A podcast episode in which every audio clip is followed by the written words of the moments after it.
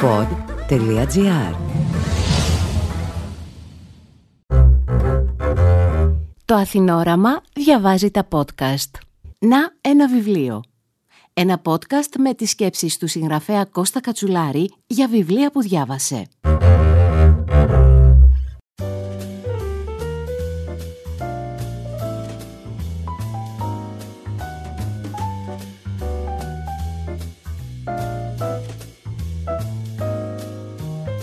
Φίλες και φίλοι, γεια σας. Είμαστε εδώ σήμερα για ένα ειδικό επεισόδιο της σειράς μας «Να ένα βιβλίο», στο οποίο έχουμε τη χαρά να φιλοξενούμε τον αγαπητό φίλο και συνεργάτη μας στο «Να ένα βιβλίο» από την πρώτη μέρα, τον ηθοποιό και συγγραφέα Στέλιο Μάινα. Αφορμή είναι η πολύ πρόσφατη έκδοση του δεύτερου βιβλίου του Στέλιου Μάινα, ενός μυθιστορήματος αυτή τη φορά. Είχε προηγηθεί μια συλλογή από διηγήματα και πλέον έχουμε ένα μυθιστόρημα με τίτλο «Να θυμηθώ να παραγγείλω», το οποίο κυκλοφορεί από τις εκδόσεις Μετέχμιο. Τέλειο, καλοτάξιδο. Καταρχάς να ευχηθώ.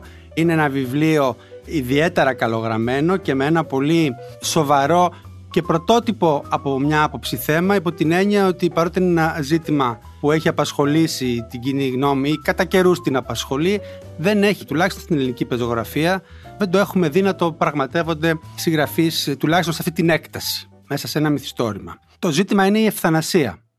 Ε, υπό κάποιους συγκεκριμένους όρους, που είναι το κεντρικό ζήτημα του βιβλίου, γιατί καθορίζει τη ζωή της ε, ηρωίδας, της Άννας, η οποία είναι γιατρός.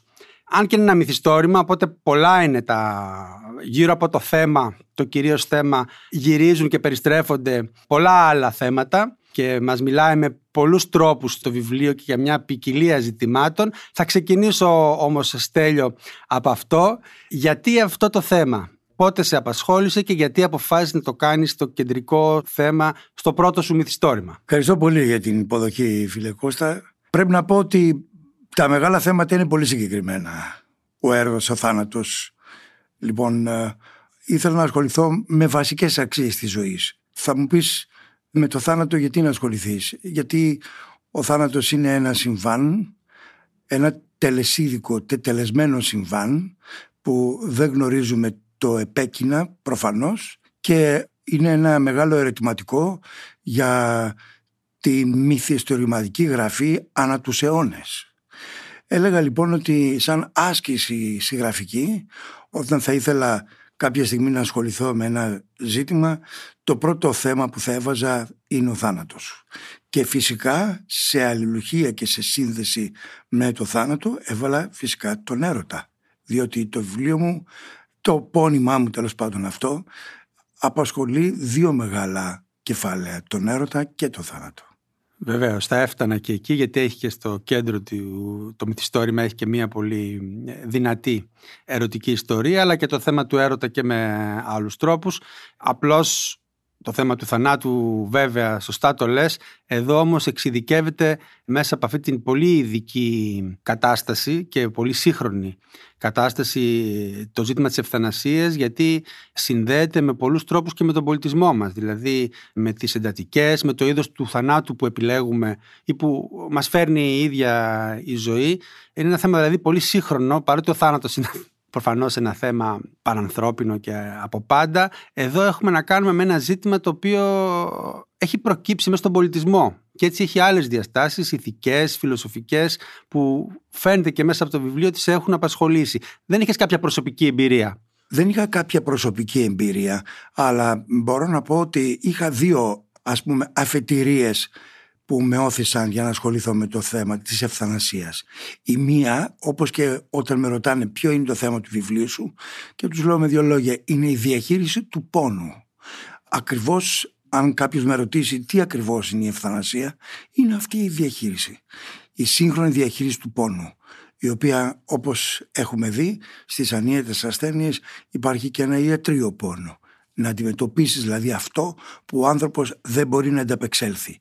Πάντα λοιπόν για μένα ήταν ένα πολύ θεμελιώδες ζήτημα ο πόνος, ο σωματικός και ο ψυχικός που τον ε, βλέπω και τον έβλεπα πάντα γύρω μου και κάποια στιγμή οι άνθρωποι είμαστε ανίκανοι να αντιμετωπίσουμε το μέγεθος του πόνου και του ψυχικού αλλά και του σωματικού πολλές φορές. Ακριβώς γι' αυτό λοιπόν έκανα την ηρωίδα μου γιατρό και μάλιστα γιατρό του πόνου αναισθησιολόγο και μία σκέψη πριν εκδώσω το βιβλίο ήταν ο τίτλος του βιβλίου να είναι «Αναισθησία» με την αίσθηση δηλαδή της καταπολέμησης αυτού του πόνου. Γι' αυτό και στην αρχή του βιβλίου η ηρωίδα ως μικρό παιδί αντιμετωπίζει κατευθείαν τον πόνο ενός πλάσματος, ενός μικρού γατιού και αν δες κάνει μια εισαγωγή στον κόσμο του πόνου και του θανάτου. Η δεύτερη αφιτηρία θα έλεγα λογοτεχνική αυτή τη φορά είναι ο Παπαδιαμάντης και η φώνησά του. Δηλαδή διαβάζοντας για πολλωστή φορά μεγάλος πια ενώ είχα ξεκινήσει από τα 16 μου να διαβάζω τη φώνησα αντιλήφθηκα τι είναι το δεύτερο και το τρίτο κατά την προσωπική μου πάντα άποψη και γνώμη επίπεδο της φώνησας. Γιατί δηλαδή μια γυναίκα φτάνει σε αυτό το σημείο της, του παραλογισμού; Και είδα ότι ο Παπαδιαμάντης προσπαθεί σε πολλά από τα διηγήματά του να διαχειριστεί αυτό το πόνο, τον διαρκή πόνο. Τον αντιμετωπίζουμε παντού. Μπορώ να πω ότι βρήθη, αν θέλεις, το έργο του Παπαδιαμάντη από αυτή την αντιμετώπιση του πόνου. Δηλαδή τη γνώση ότι ο πόνος δεν αντιμετωπίζεται φτάνει ένα σημείο του που είναι ένα σημείο παραλογισμού πλέον. Και έτσι τόλμησα να φτιάξω την ηρωίδα μου έτσι όπως την έφτιαξα. Ομολογώ βεβαίως ότι με άλλα δεδομένα ξεκινάς να φτιάξεις ένα ήρωα ή μια ηρωίδα και αλλιώς προκύπτει. Ο ήρωας κατά την προσωπική μου γνώμη έχει μια αυτοτελή πορεία. Από ένα σημείο και μετά όσο περπατάει σε εισαγωγικά η γραφή του βιβλίου σου, του πονήματός σου, ο ήρωας ή η ηρωίδα σου αυτονομείται και αποφασίζει, αν θες αποφασίζει, σε οθούν τα γεγονότα που έχει δημιουργήσει για να πάει κάπου. Βεβαίως πάντα υπάρχει σε εσύ πίσω από αυτό, ο συγγραφέας δηλαδή εννοώ, αλλά λογοτεχνικά θα έλεγα, ας με επιτραπεί έκφραση, ο ήρωας και η ηρωίδα πάντα αυτονομούνται. Καταλαβαίνω νομίζω τι εννοείς τέλειο. Μίλησες για τη διαχείριση του πόνου που είναι και αυτό κοντά σε αυτά που έλεγα μια σύγχρονη επιστήμη. Έχει γίνει και μια ειδικότητα της ιατρικής πλέον αυτή. Ο χειρισμός του πόνου των ασθενών που είναι κοντά στο να φύγουν. Εδώ βέβαια η ηρωίδα σου είτε επειδή το έχει σχεδιάσει έτσι είτε επειδή αυτονομήθηκε κάνει αυτή την παραπάνω κίνηση. Δεν μένει στην διαχείριση του πόνου και κάνει αυτό το οποίο σκανδαλίζει πάρα πολλούς ανθρώπους, πιο πολύ τους θρησκευόμενους έχω την εντύπωση, αλλά και άλλους ανθρώπους, γιατί επεμβαίνει σε αυτό που πολλοί άνθρωποι θεωρούν μοίρα, το καντήλι του καθενός και αποφασίζει, έστω σε οριακό σημείο, αλλά αποφασίζει να επιλέξει εκείνη, να βάλει την τελεία στη ζωή ενός ανθρώπου. Τι είδους άνθρωπος μπορεί να πάρει μια τέτοια απόφαση; Πιστεύεις ότι ο καθένας υπό συνθήκες μπορεί να λειτουργήσει έτσι ή απαιτείται ένας χαρακτήρας; Υπάρχουν δύο στοιχεία. Πρώτα απ' όλα μέσα στο μυθιστόρημα υπάρχει το ερώτημα ευεργέτης ή φωνιάς. Και αυτό το ερώτημα παραμένει έως το τέλος. Και το δεύτερο βεβαίως είναι ότι σε αυτή τη διαχείριση, δηλαδή σε αυτή τη διαχείριση του πόνου, ο γιατρός, αυτός δηλαδή ο οποίος εξ επαγγέλματος αν θέλετε, δημιουργεί μία σχέση με τον πόνο και με την αρρώστια πιο ουδέτερη, πιο αντικειμενική, πιο επιστημονική, πολλές φορές μπορεί να χάσει το μέτρο. Μπορεί να χάσεις το μέτρο γιατί να νομίζεις ότι προσφέρεις καλό, να νομίζεις ότι προσφέρεις την επιστήμη και να έχεις ξεπεράσει το όριο της ηθικής της βιοηθικής και της ηθικής της ιατρικής επιστήμης. Η ηρωίδα μου ξεπερνάει αυτό το όριο. Γι' αυτό και βρίσκεται στη φυλακή. Το πληρώνει αυτό. Έχει τίμημα αυτό το πράγμα. Βεβαίως γι' αυτό λέω ότι οι καλές προθέσεις δεν είναι πάντα ένα εχέγγυο για το αποτέλεσμα. Μπορεί να έχεις καλές προθέσεις και να κάνεις κακό. Μήπως είναι λίγο αντιγόνη, έκανε το ηθικά ορθό αλλά το οποίο Το ήταν πληρώνεις. παράνομο και το πληρώνει. Ακριβώς. Υπάρχει και μια τέτοια διάσταση, γιατί Φυσικά. δεν έχει πουθενά προσωπικό όφελος από αυτό που Ποτέ. κάνει. Όχι, δεν είναι... έχει. Και δεν έχει μόνο προσωπικό Ναι. όφελος, αλλά επιπλέον ουσιαστικά σε μία από τις περιπτώσεις γίνεται καθυπόδειξη. Δηλαδή αυτό που λέμε καθοδηγούμενη, αυτό που λένε νομικά καθοδηγούμενη αυτοκτονία. Ναι, έτσι ακριβώς όπως το λες. Έτσι είναι. Εγώ πιστεύω ότι όταν γράφεις κάτι βάζεις ερωτήματα και ανακοινείς την σκέψη του αναγνώστη σου όχι για να πάρει θέση, αλλά για να δώσει ερωτήματα στον εαυτό του. Μάλιστα θα πω ένα πραγματικό γεγονός που μου συνέβη. Πριν από μια δεκαετία ένας φίλος μου Ολλανδός έπαθε ένα πολύ σοβαρό καρκίνο. Μου το ανακοίνωσε τηλεφωνικά λέγοντάς μου ότι τις επόμενες ημέρες θα πάει με τη γυναίκα του να συνυπογράψουν το συμβόλαιο θανάτου. Του λέω τι εννοείς το συμβόλαιο θανάτου; Μου λέει εδώ έχουμε τη δυνατότητα να υπογράφουμε συμβόλαιο ευθανασίας. Ότι όταν φτάσω σε ένα στάδιο μη διαχειρίσιμο και όταν δεν είμαι, δεν βρίσκομαι δηλαδή σε σώαστας φρένας ώστε να μπορώ να αυτοπροσδιοριστώ τότε η γυναίκα μου να ορίσει να μπορεί δηλαδή να περάσουν ή ή να έχουν την άδεια γιατί να περάσουν στο στάδιο της ευθανασίας. Λέω και ισχύει αυτό στην Ολλανδία. Μια παρατήρηση είναι ότι μόνο τέσσερις ευρωπαϊκές χώρες έχουν προχωρήσει σε αυτό που λέμε καθοδηγούμενη ευθανασία για λόγους ιατρικούς. Κάτι σημαίνει αυτό. Σίγουρα κάτι σημαίνει και ότι μαζόμουν να πω ότι νομίζω ότι οι χώρες στις οποίες η Εκκλησία παίζει σημαντικό ρόλο είναι πιο δύσκολο να περάσουν τέτοια μέτρα. Απόσπασμα από το βιβλίο. Βάστα βρε αφηρημένο της καλαγέρα που ταξιδεύεις. Άμα πέσω σκοτώθηκα. Ανεβασμένη στην ξύλινη σκάλα. Να πατάμε το ένα πόδι στο τελευταίο σκαλί και με το άλλο να παλεύει να ανέβει στο πατάρι. Σαν τον πειρατή που κάνει ρεσάλτο μα δεν έχει ακόμα πλησιάσει αρκετά το σκαρί του και κινδυνεύει να πέσει στη θάλασσα.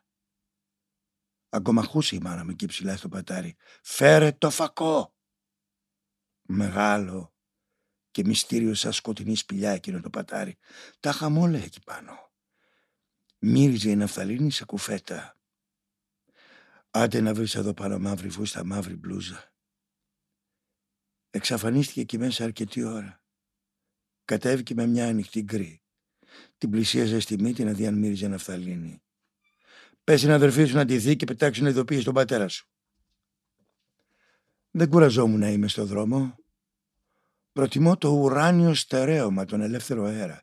Και καμιά φορά, έπειτα από εφημερία που να μην νιώθω πως το σώμα μου είναι δικό μου, με τα χέρια να μυρίζουν ακόμα μπεταντίν, έπαιρνα το αυτοκίνητο και οδηγούσα μηχανικά από το νοσοκομείο για το τροκαντερό. Πάρκαρα κάτω από το λιμενοβραχίωνα και ανέβαινα πάνω του για να υποστώ την ευεργετική, την ιαματική επίδραση που είχε η απεραντοσύνη της θάλασσας, που βρυχιόταν μερικά μέτρα κάτω από τα πόδια μου. Αγαπώ τους ανοιχτούς ορίζοντες, τον αέρα, τα καλοκαιρινά μελτέμια. Μου αρέσει να μου χαλάνε τα μαλλιά τα μποφόρ στο κατάστρωμα του καραβιού. Γι' αυτό και αγόρασα καμπριολέ αυτοκίνητο. Μια από τις λίγες πολυτέλειες που επέτρεπα στον εαυτό μου. Αδύρυτη ανάγκη. Φακελάκια δεν δεχόμουν. Υπερορίες δεν διεκδικούσα. Μου έφτανε ο καθώς πρέπει μισθός του εσύ. Μερικές εκδρομές. Κάνα μακρινό ταξίδι ποτέ πότε και πολύ περπάτημα. Αυτό ήταν το δικό μου χαλαρωτικό. Άλλωστε δεν φοβόμουν μη λιώσω τις όλες. Τι στο καλό. Πατέρα παπουτσί είχα. Αναφέρθηκες πριν πάντως στον Παπαδιαμάντιο συνολικά νομίζω και όχι μόνο στη Φόνησα που βέβαια υπάρχει μια πιο εύκολη αναλογία παρότι εκεί βέβαια σκοτώνει παιδιά και για λόγους άλλους και πραγματικά επίσης σκοτεινούς και δύσκολο να τους ε, συζητήσεις. Μια αναφορά σου είναι επίσης στο Στογεύσκι, έστω έμεση, Έτσι είναι. γιατί υπάρχει κυκλοφορεί το έγκλημα και η τιμωρία που και εκεί πάλι ένας άνθρωπος παίρνει μια απόφαση να αφαιρέσει τη ζωή ενός άλλου ανθρώπου χωρίς προφανές κίνητρο και αντιλαμβάνομαι ότι είναι και κάπως αναφορές σου και λίγο φιλοσοφικό λογοτεχνικές για το Παπαδιαμάντη το είπες αλλά το δικό σου το βιβλίο ωστόσο δεν έχει αυτή την α, νομίζω από την ίδια του τη φτιαξιά τη βαριά τραγικότητα αυτών των έργων έχει μια άλλα φράδα καλώς νοούμενη στη γραφή του η οποία δεν ξέρω πού οφείλεται εγώ την αποδίδω εν μέρει και στην ε, ποιότητα της ηρωίδας της ίδιας. Είναι ένας άνθρωπος ο οποίος δεν είναι δυστυχισμένος καταρχάς, δεν είναι ένας ήρωας ο οποίος είναι σε κάποια οριακή κατάσταση της ζωής του, έτσι να παραφρονεί, να βρίσκεται μπροστά σε μεγάλα επαρξιακά διέξοδα. Είναι γυναίκα, για το οποίο θέλω να σε ρωτήσω, γιατί επέλεξες να είναι μια γυναίκα αυτή που θα αναλάβει μια τέτοια δράση σε ένα μυθιστόρημα, θα μπορούσε να είναι ένας δεύτερος χαρακτήρας και όχι ο άντρας που είναι και πιο ο γιατρός, ας πούμε, πατριάρχης. Γιατί γυναίκα και μάλλον απάντησέ μου αν θες από ποια στιγμή και μετά σου ήταν ξεκάθαρο ότι η ηρωίδα του βιβλίου σου θα είναι γυναίκα και θα σου θα σε ρωτήσω Από την πρώτη στιγμή τοποθέτησα την ηρωίδα μου ως ηρωίδα και όχι ηρωά. Πρώτα απ' όλα γιατί με έλκει και με σαγηνεύει βεβαίως μπορώ να πω ο ρόλος της γυναίκας που είναι πολύ καθολικότερος από ότι ο δικός μας. Δηλαδή χρειαζόμουν έναν ήρωα πιο συμπαντικό και βεβαίως οι γυναίκες είναι πιο καθολικές από ότι είμαστε εμείς. Εμείς είμαστε ελιπίοντα. Επομένως ένα πλάσμα δηλαδή με δύο λόγια το οποίο αντιλαμβάνεται περιμετρικά τη ζωή. Γιατί φέρνει τη ζωή. Φέρνει Δίνει τη ζωή, ζωή, άρα είναι και πιο κοντά Ακριβώς. στο να, την, Ναι, να ο- έχει ε, το ε, δικαίωμα. Και ας επιπλέον, πούμε. και επιπλέον Ναι. αναισθησιολόγος και γιατρός, επιστήμονας. Δηλαδή προσπαθούσα μέσα στην ηρωίδα, γι' αυτό και διάλεξα να είναι ηρωίδα, να βάλω όλα τα ας πούμε τα όπλα τα οποία της δίνουν εχεφροσύνη και ένα στίγμα θετικότητας. Γιατί δεν έχει παιδιά η ηρωίδα σου; Ήταν δική σου Έτυχε. απόφαση ή... Έτυχε, όχι. Η ηρωίδα είναι ένα εξάρτητο άτομο. Επίσης ε, το τοποθετώ έτσι. Ένας άνθρωπος που έχει διεκδικήσει τη ζωή του, είναι ανεξάρτητη, έχει περπατήσει ας πούμε στη ζωή πολλά διαφορετικά μονοπάτια, είναι αφιερωμένη μεν στο επάγγελμά της, αλλά είναι ένας άνθρωπος καλλιεργημένος, που διαβάζει, που αντιλαμβάνεται γύρω της τη ζωή, την νιώθει, την ε, γεύεται. Προσπαθώ να φτιάξω την ηρωή, γιατί ας μην ξεχνάμε ότι μιλάμε για λογοτεχνικούς ήρωες, οι οποίοι προσπαθούν να τους δώσεις σάρκα και οστά, αλλά παρόλα αυτά είναι λογοτεχνικοί ήρωες, όπως και να το κάνεις. Δηλαδή καταλήγουν πάντα να είναι στο χαρτί. Έτσι μπορεί μέσα στη φαντασία του ο αναγνώστης να το ξεπεράσει αυτό. Να πει «Α, κοίταξε πόσο πραγματικός είναι αυτός ο ήρωας». Παρ' όλα αυτά είναι κατασκευή. Αυτή είναι η αλήθεια. Είναι κατασκευή, αλλά αναρωτιέμαι ωστόσο αν αυτή η γυναίκα αυτό να είχε παιδιά για παράδειγμα μπορεί να επηρέαζε τη στάση της απέναντι σε αυτά τα ζητήματα; Έχω την αίσθηση πως όχι. Όχι. Νομίζω δεν είναι πως κάτι όχι. που το σκέφτηκες. Απλώς την ήθελες να είναι έτσι πιο ανεξάρτητη. Ναι. Δεν, και δεν νομίζω πιο ότι θα έτοιμη την, ίσως δεν για το νομίζω άλλο ότι θα την κομμάτι. επηρέαζε. Ναι. Η ευαισθησία της απέναντι στους ανθρώπους θα ήταν η ίδια. Δεν νομίζω ότι θα διαφοροποιούσε την ηρωίδα. Την κρατάει έτσι σε μια κάπως όχι παρατεταμένη εφηβεία, αλλά είναι μια γυναίκα η οποία ε, όχι μόνο δεν έχει παιδιά, δεν έχει και παντρευτεί, δεν έχει και τη στιγμή που τη βλέπουμε στο βιβλίο δεν έχει και κάποιο μόνιμο δεσμό. Ναι. Και είναι σαν να συμβαίνει σχεδόν παράλληλα η γνωριμία της με έναν α, άνθρωπο νεότερό της, επίσης γιατρό, ο οποίος προκύπτει ένας θυελώδης πολύ έντονος και θετικός έρωτας. Και είναι σαν αυτές οι ιστορίες να κινούνται κάπως παράλληλα έτσι, και μέσα στον αφηγηματικό, στην αφηγηματική δομή του βιβλίου. Αυτό έχει ενδιαφέρον. Τη στιγμή που την ανεβάζεις πολύ, την ίδια στιγμή την βάζεις να πηγαίνεις σε αυτή τη σκοτεινή πλευρά που δεν είμαι βέβαιος ότι είναι σκοτεινή. Έτσι, από, μια, από μια άποψη σκοτεινή πλευρά μπορεί να είναι και έκφραση μεγαθυμίας. Είπες εσύ το δίλημα πριν. Την είχε σκεφτεί αυτή η δομή, επίσης σου προέκυψε Ε, αυτή την ισχυρή παρουσία του έρωτα; Ως με- αντίβαρο. Δεν μου προέκυψε, την κατασκεύασα. Θέλω να πω ότι ήθελα να ασχοληθώ με αυτά τα δύο μεγάλα θέματα τα οποία συμπληρώνει το ένα το άλλο ή αν θες το ένα είναι έκφραση του άλλου πολλές φορές γιατί και ο έρωτας ε, ας πούμε είναι ένας ας πούμε ο, ο καθολικός έρωτας είναι μια εξαφάνιση δηλαδή μια εξαφάνιση του εγώ Μμ. έτσι, της ύπαρξης. Ας πούμε, το έχουμε δει, το έχουμε λογοτεχνικά, το έχουμε διαβάσει αιώνες και αιώνες. Μην ξεχνάμε ότι εγώ προέρχομαι από ένα θεατρικό χώρο που τα κείμενα τα οποία ερμηνεύουμε, τα μεγάλα κείμενα θέλω να πω, ασχολούνται με παρόμοια θέματα που έρχονται σε, σε σύγκρουση πολλές φορές. Ακριβώς γιατί είναι δύο κεντρομόλες δυνάμεις οι οποίες παραστασιακά και όχι μόνο φέρνουν συγκρούσεις. που σημαίνει δηλαδή ότι δημιουργούν εντάσεις επί σκηνής. Και εγώ σαν συγγραφέας σκέφτηκα ότι τις ίδιες εντάσεις θα δημιουργήσουν και στον αναγνώστη. Έχει ενδιαφέρον που φέρνεις το θέμα του θεάτρου. Η αλήθεια είναι ότι επειδή σε ξέρω, όπως βέβαια σε ξέρει και όλος ο κόσμος και διάβαζα ένα δικό σου βιβλίο, η παρουσία σου ως ηθοποιός ήταν συνεχώς κάπως στο μυαλό μου μέσα σε αυτό το βιβλίο. Ωστόσο δεν, δεν βρήκα ότι είναι ένα βιβλίο που το οποίο Πώς να το πω, πατάει πολύ πάνω στο θέατρο όχι. ή σε μια τέτοια είδους δραματουργία. Είναι έτσι καθαρή πεζογραφία. Έχει αρκετό διάλογο, ο οποίος είναι και πολύ φυσικός και ωραία δουλεμένος. Αλλά μια πεζογραφία καθαρή. Δηλαδή, ο ηθοποιός Τέλειος Μάινας δεν μου εμφανίστηκε πολύ εδώ στους τρόπους. Σε ευχαριστώ πάρα πολύ. Και το αντίθετο δεν θα ήταν προσβολή. Όχι, να, αλλά όχι, το σημειώνω. Κάθε άλλο. Θέλω να πω όμως ότι προσπάθησα να απεκδηθώ αυτό το ρόλο γιατί πρέπει να σου πω ότι όταν ξεκίνησα να γράφω αυτό το βιβλίο είχα μια εφηβική παρόρμηση να το δημοσιεύσω με ένα ψευδόνυμο γυναικείο ώστε να μην ταυτιστεί το θεατρικό πρόσωπο που γνωρίζει ο κόσμος με αυτό τελικά ήταν μια εφηβική παρόρμηση και μόνο και χαζή ε, θα, θα μου επιτραπεί να πω. Λοιπόν και έτσι το τελικό αποτέλεσμα πιστεύω ότι δεν παραπέμπει το θέατρο όπως πολύ σωστά το παρατήρησες. Δεν ήθελα.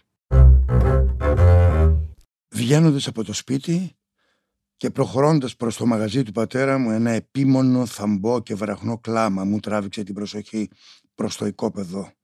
Και λοξοδρομώντας βρέθηκα μέσα στο πεδίο ασκήσεων των παιδικών μας χρόνων. Ένα νεογέννητο γάτι ήταν η αιτία των ημωγών. Έσκουζε με κλειστά ακόμη μάτια με τη μικροσκοπική κυλίτσα του ανοιγμένη από μια κοφτερή πέτρα που έμοιαζε με βράχο δίπλα του και είχε μεταμορφώσει το κάτω μέρος του σώματός του σε μια απροσδιόριστη μάζα. Παιδική μανία. Γονάτισα στα χώματα σε ένα γλιστερό βρώμικο οικόπεδο όπου βασίλευαν οι ακαθαρισίες, τα σκουπίδια, οι μύγες και η δυσοδεία η ζωή έκροζε για βοήθεια. Αναλογίστηκα τον πόνο αυτού του πλάσματος που η ζωή του τέλειωνε πριν καν αρχίσει. Τι σοϊ παιδί ήταν αυτό που έκανε μια τέτοια πράξη; Και γιατί; Μίσος. Μειονεκτικότητα, εκδίκηση, περιέργεια. Ή ακατανίκητη επιθυμία να γκρεμίσεις τον πύργο από τουβλάκια που ώρες έχτιζε ο συμμαθητής σου. Ό,τι κι αν ήταν το μαρτύριο έπρεπε να πάρει τέλος. Ο πόνος έπρεπε να σταματήσει. Έπιασα μια μικρή σακούλα από τα σκουπίδια που ήταν σκόρπια στο οικόπεδο, πήρα το γατί στα χέρια μου και το έκλεισα μέσα. Έδωσα σφιχτά τη σακούλα και περίμενα. Είχα δει μια γειτόνισσα να θανατώνει νεογέννητα γατιά με μια σακούλα που είχε βάλει βαμβάκι ποτισμένο μέσα ετών. Μα πού να ηρωνοποιήσω και πού να έβρισκα το ασετόν της μάνας μου και άντε να της εξηγήσει τι το θες. Δεν πρόλαβα να το σκεφτώ και το γατί σταμάτησε να σκούζει. Έμεινε ακίνητο, κουλουριασμένο, όπως την αγκαλιά της μάνας του. Έσκαψα με ένα ξύλο ένα μικρό λάκκο και το έθαψα. Πολλοί θάνατοι πέσανε στη γειτονιά, σκέφτηκα. Κι εγώ δεν ήξερα πώς έπρεπε να νιώθω. Σαμαρίτησα ή φώνησα. Για την ερωτική ιστορία να σας ρωτήσω κάτι. Ισχύει και για τον συγκεκριμένο ήρωα τον Άγγελο, Άγγελο ή να... Διόνυσο. τον λέει και Διόνυσο. Αυτό, αυτό προς την με μπέρδεψε που τον λέει Διόνυσο. Η Άννα, αλλά και τους άλλους άντρες του. Είναι άντρες οι οποίοι είναι πολύ όχι στερεότυποι, ας το πούμε έτσι. Δηλαδή είναι καθόλου μάτσο, έτσι πιο γλυκοί τύποι, πιο... έχουν και λίγο κάποια θηλυκά στοιχεία και ευαισθησίες κτλ. Έτσι είναι συμπαθείς άντρες δηλαδή. Πάντα ξέρεις ότι κάνουμε ένα κολλάζ για να φτιάξουμε ήρωες. Παίρνουμε δηλαδή κομμάτια, εγώ τουλάχιστον, παίρνω μικρά κομμάτια της πραγματικότητας και τα αποτυπώνω χρησιμοποιώντας και φυσικά και την προσωπική μου φαντασία, αλλά εννοείται ότι βάζεις και ένα προσωπικό στοιχείο πώς θες να δημιουργήσεις τον ήρωά σου. Υπήρξαν πραγματικά αυτοί οι άνθρωποι. Πάνω κάτω δηλαδή θέλω να πω ότι κάτω από την επιδερμίδα των λογοτεχνικών ηρώων υπάρχει ένα 25% αλήθειας. Δηλαδή αλήθειας πραγματικότητας των προσώπων. Ναι. Με άλλα ονόματα, σε άλλες εποχές υπάρχουν αυτοί οι άνθρωποι. Δηλαδή για παράδειγμα ο πατέρας της ηρωίδας είναι ο πατέρας μιας παιδικής μου φίλης που τον έχω ως ανάμνηση της παιδικής μου μνήμης ως πρότυπο άντρα. Ένας άντρας τσαγκάρης ο οποίος του μίλαγες, άνθρωπος δηλαδή ενώ μιας καθημερινότητας που του μίλαγες και κοκκίνιζε. Υπήρχαν αυτοί οι άνθρωποι, τους έχω γνωρίσει. Όλοι οι χαρακτήρες που εδώ περιγράφω είναι πραγματικά πρόσωπα. Αλλά φυσικά όταν τους μεταφέρεις στο χαρτί και προσπαθείς να φτιάξεις την ιστορία αυτό είναι και για μένα ανακάλυψε τη μεγάλη μαγεία που έχει το μυθιστόρημα ότι ξεκινάς να γράψεις ένα έργο και σου δίνει τη δυνατότητα ακριβώς επειδή έχεις την πορεία, έχεις πορεία μπροστά να κάνεις να αναπτύξεις ένα ήρωα. Μετά φυσικά και ευχαριστώ για την παρέμβασή σου πριν χαώνεσαι και ομολογώ ότι επειδή είναι και το πρώτο μου μυθιστόρημα πολλές φορές χαώθηκα. Με βοήθησε και πρέπει να το ομολογήσω δημοσίως αυτό και να ευχαριστήσω την επιμελήτριά μου την Ελένη, την Μπουρά από το Μετέχμιο που έβαλε σε μια σειρά ένα υλικό και πέταξε κάποιο άλλο. Και μάλιστα σε ένα σημείο προχωρημένο της επεξεργασίας του μυθιστορήματος μου είπε «Ωχ, ελπίζω να μην με στεναχωρηθείς, έχω βγάλει πάνω από 25 με 30% από το μυθιστόρημα». Δεν είχα τέτοια προβλήματα. Όταν εμπιστεύεσαι κάποιον πρέπει να αφαιθείς. Το υλικό μένει πάντα εκεί. Υπάρχει το υλικό. Σε κάθε ευκαιρία να θυμάσαι πως είσαι άνθρωπος. Πεισματικά κράταγες σφιχτά στη μνήμη σου την προηγούμενη ζωή σου, μην τη χάσεις. Εδώ ήσουν σε παρένθεση. Μια παρένθεση που θα έκλεινε με το αποφυλακιστήριο όταν θα έβγαινες πάλι στον κόσμο. Καλή κοινωνία ευχόμασταν στις τυχερές που μαζεύανε τα λιγοστά τους υπάρχοντα από τις χαρτόκουτες που ήταν φυλαγμένα στην επιμελητία και με εκείνο το τρομαγμένο ύφος του νεοσού που πέφτει από τη φωλιά στο μπαλκόνι αντικρίζαν την ελευθερία όταν άνοιγε το πορτάκι που τις έβγαζε στον έξω κόσμο. Έτσι κι εμείς θέλαμε να θυμόμαστε σε κάθε ευκαιρία τις συνήθειές μας που στις μεγάλες στιγμές έβρισκαν την έκφρασή τους και ο θάνατος ήταν η κορυφαία στιγμή. Ο θρήνος. Όλη η φυλακή ήθελε να γίνει κομμάτι αυτού του θρήνου. Όλες θέλαμε να ξενυχτήσουμε τη φλόρα από τον περάτη. Μια και δεν υπήρχε άλλος να θρηνήσει για αυτό το παιδί που η σύντομη διαδρομή του ήταν αναμορφωτήριο φυλακή. Μετά η διαδρομή γνωστή. Το ορεινό κομμάτι του νεκροταφείου Θήβας εκεί όπου θα έβανε άπορους, αλλοδαπούς, άγνωστους και φυλακισμένους. Ο διευθυντής ήταν ρεαλιστής. Όσο δεν υπήρχαν περιστατικά, ήταν υποχωρητικός και ελαστικός με τον κανονισμό του Ιδρύματος. Θα μπορούσαμε να χρησιμοποιήσουμε την αίθουσα τελετών. Μόνο που θα ξεφεύγαμε από τα καθιερωμένα. Θα ξενυχτούσαμε το κορίτσι μέρα. Κάθισα στην προτελευταία σειρά πρώτη θέση στο διάδρομο, εκεί όπου καθόμουν πάντοτε πήγαινα σινεμά. Ένεκα η συχνουρία, μη δω κλειστή αίθουσα. Η ουροδόχος κίστη μου αντιδρά. Αν έχω ουρανό πάνω από το κεφάλι μου δεν το παθαίνω ποτέ. Μια φορά είδα στο ηρώδιο παράσταση του Στάιν τετράωρη. Δύο διαλύματα μόνο έκαναν ουρές στις τουαλέτες αλλά εγώ εκεί, ούτε που με έτσουξε. Κάθισα λοιπόν προτελευταία σειρά.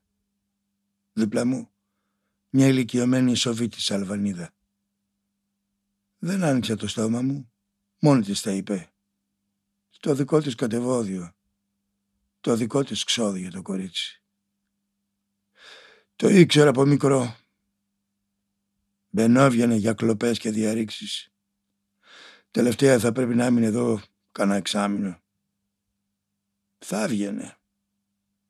Δύο χρονών το φέρανε από την Αλβανία. Η μάνα πέθανε στον χρόνο, ο πατέρας έφυγε για την Ιταλία. Το άφησες ξαδέρφια στην Αθήνα. Μετά το πήρε πρόνοια. Στα 14 έσπασε μια βιτρίνα στα γκούτι στον Πειραιά. Το βάλαν στο αναμορφωτήριο θηλαίων Παπάγου. το χειρότερο σχολείο διαρρήξεις, κλοπές και χάπια.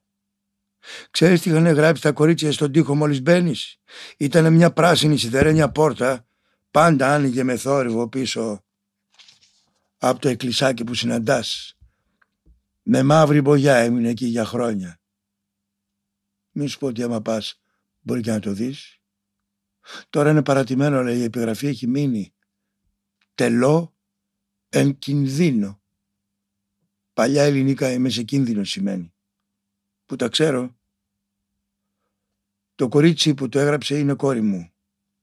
Πέρασε και εκείνη από το παπάγου, τώρα είναι νοσοκόμα, ξέφυγε. Σπούδασε. Δόξα τω Θεώ. Το φέρετρο πάνω σε δύο κομμωδένα που χρησιμοποιούσαν οι κρατούμενοι σαν σκηνικό για το έργο που θα ανέβαζαν στη φυλακή. Και γύρω οι κολλητές της να διηγούνται ιστορίες από τη ζωή της. Η μέρα ξεκίνησε με βρουκωμένα μάτια. Μα συνεχίστηκε με αστείες ιστορίες που κατέληξαν σε 38 γέλια και κάποια στιγμή ακούστηκε το σύνθημα «Πάσινουκ τα μπαίνοντας με, τετιέτς το τσέμπιονε» Αφού δεν σου κάνανε γάμο, εμείς θα σου το κάνουμε.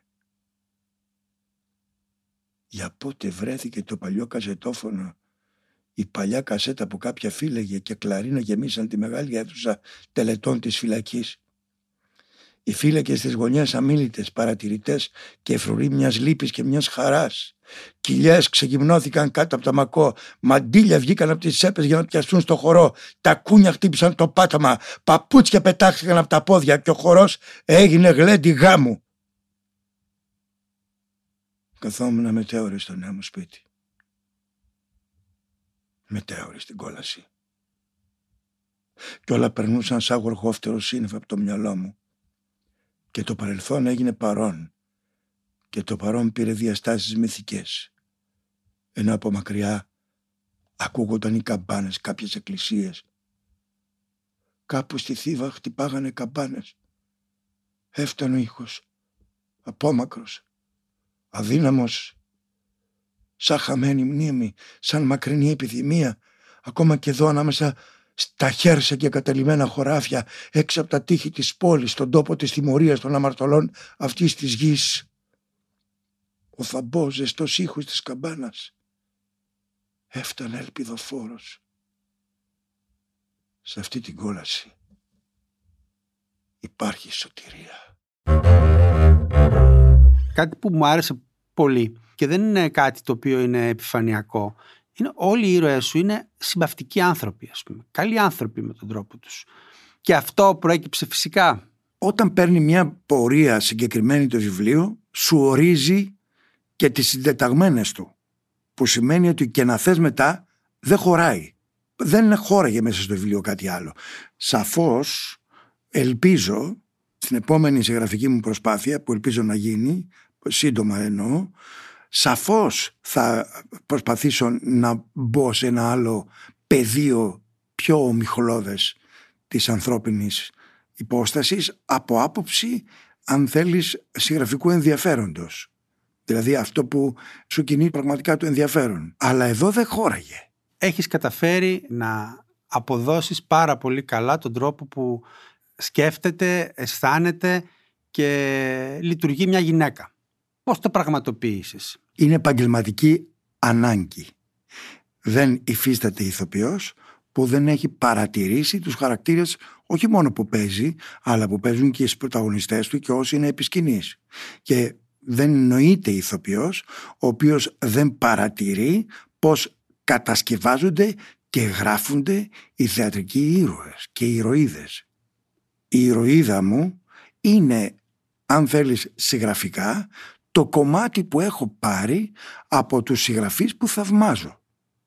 Ένας από τους συγγραφείς αυτούς είναι ο Τσέχοφ που αγαπούσε πολύ τις γυναίκες και τις γνώριζε σε βάθος και ένας άλλος πολύ μεγάλος που επίσης πιστεύω ότι γνώριζε πολύ καλά τη γυναική υπόσταση του Ευρυπίδης.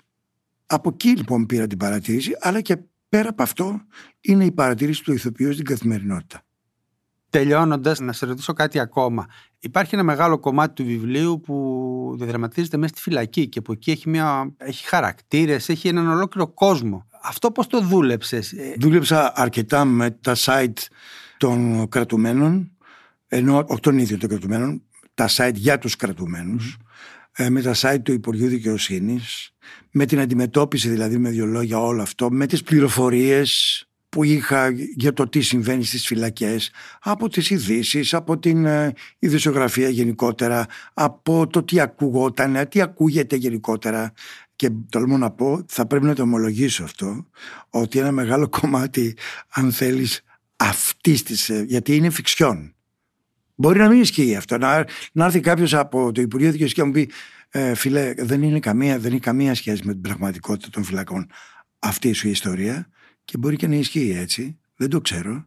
Λοιπόν, ένα μεγάλο τη κομμάτι είναι το φιξιόν που έχω πάρει από τον κινηματογράφο, θα είσαι εισαγωγικά, της φυλακής που θαύμαζα τις δεκαετίες του 70. Το διεθνή κινηματογράφο εννοώ. Έχεις συγκεκριμένη αναφορά; Έχω πολλές αναφορές. Από τη... Σου αρέσουν από... οι ταινίες με φυλακές. Ναι, από, τη... από την. Λίγες ήταν ε... με γυναίκες, βέβαια. Ναι, αλλά όχι, δεν λέω για τις γυναίκες. Ναι. Λέω όμως για τη φυλακή. Ρίτα ναι. τελική έξοδος. Καλά, ναι. Ας πούμε πώς λεγόταν αυτό. Ναι, και το πράσινο μήλι και όλα τα γνωστά ξέρεις αυτά που αγαπήσαμε ως ε, ιστορίες φυλακής. Είναι όμως και ένα μυθιστόρημα μιας δυνατής ερωτικής ιστορίας και είναι ταυτόχρονα και θα κλείσω και με αυτό ένα μυθιστόρημα ψυχογράφημα μιας γυναίκας. Δηλαδή στο τέλος μπορεί και να ξεχάσει κανείς ότι διάβασε ένα βιβλίο με αυτό το θέμα και θα του μείνει αυτός ο χαρακτήρας, η Άννα. Ευχαριστώ πολύ που το λες γιατί πραγματικά αν με ρωτήσεις να σε ρωτήσω κάτι ποιος είναι ο τελικός σου σκοπός; Τι θα ήθελες να αποκομίσει κάποιος; Διαβάζοντας το βιβλίο θα έλεγα ναι θα ήθελα να αποκομίσει το χαρακτήρα της Άννας. Για μένα το βιβλίο μου είναι η Άννα. Είναι δηλαδή αυτό που εγώ θαυμάζω ενώ το γυναικείο κομμάτι που θαυμάζω και γενικότερα που αγαπάω στους ανθρώπους με την καλοσύνη αν θες που πολλές φορές γίνεται αφέλεια και ομολογουμένως πολλές φορές μπορεί να την πει κανείς και ευλακία των ανθρώπων σαν την Άννα. Ο χαρακτήρας είναι λοιπόν αυτό που θα ήθελες να πάρει μαζί του. Νομίζω Έτσι. ότι είναι και στην ιστορία του μυθιστορήματος η μεγαλύτερη επιτυχία είναι όταν στο τέλος ένας χαρακτήρας θυμόμαστε το χαρακτήρα αντί για τον τίτλο του μυθιστορήματος ή καμιά φορά δίνει και τον τίτλο.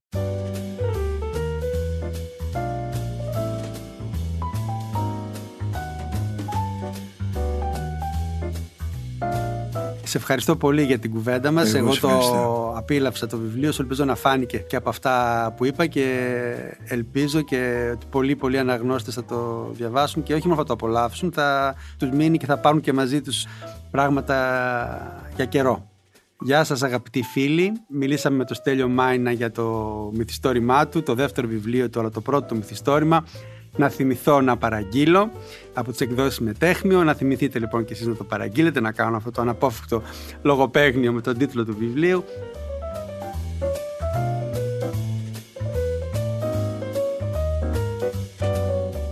Είμαι ο Κώστας Κατσουλάρης. Μέχρι το επόμενο podcast, να ένα βιβλίο.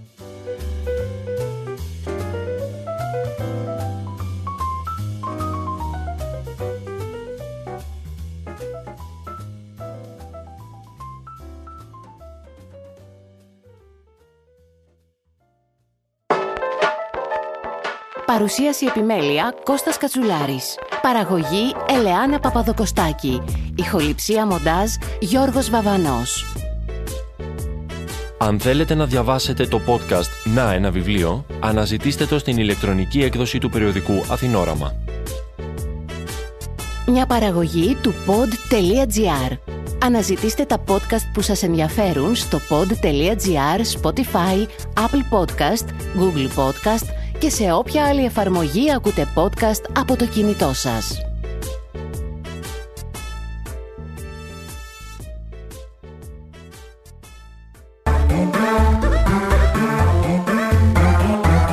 Pod.gr. Το καλό να ακούγεται.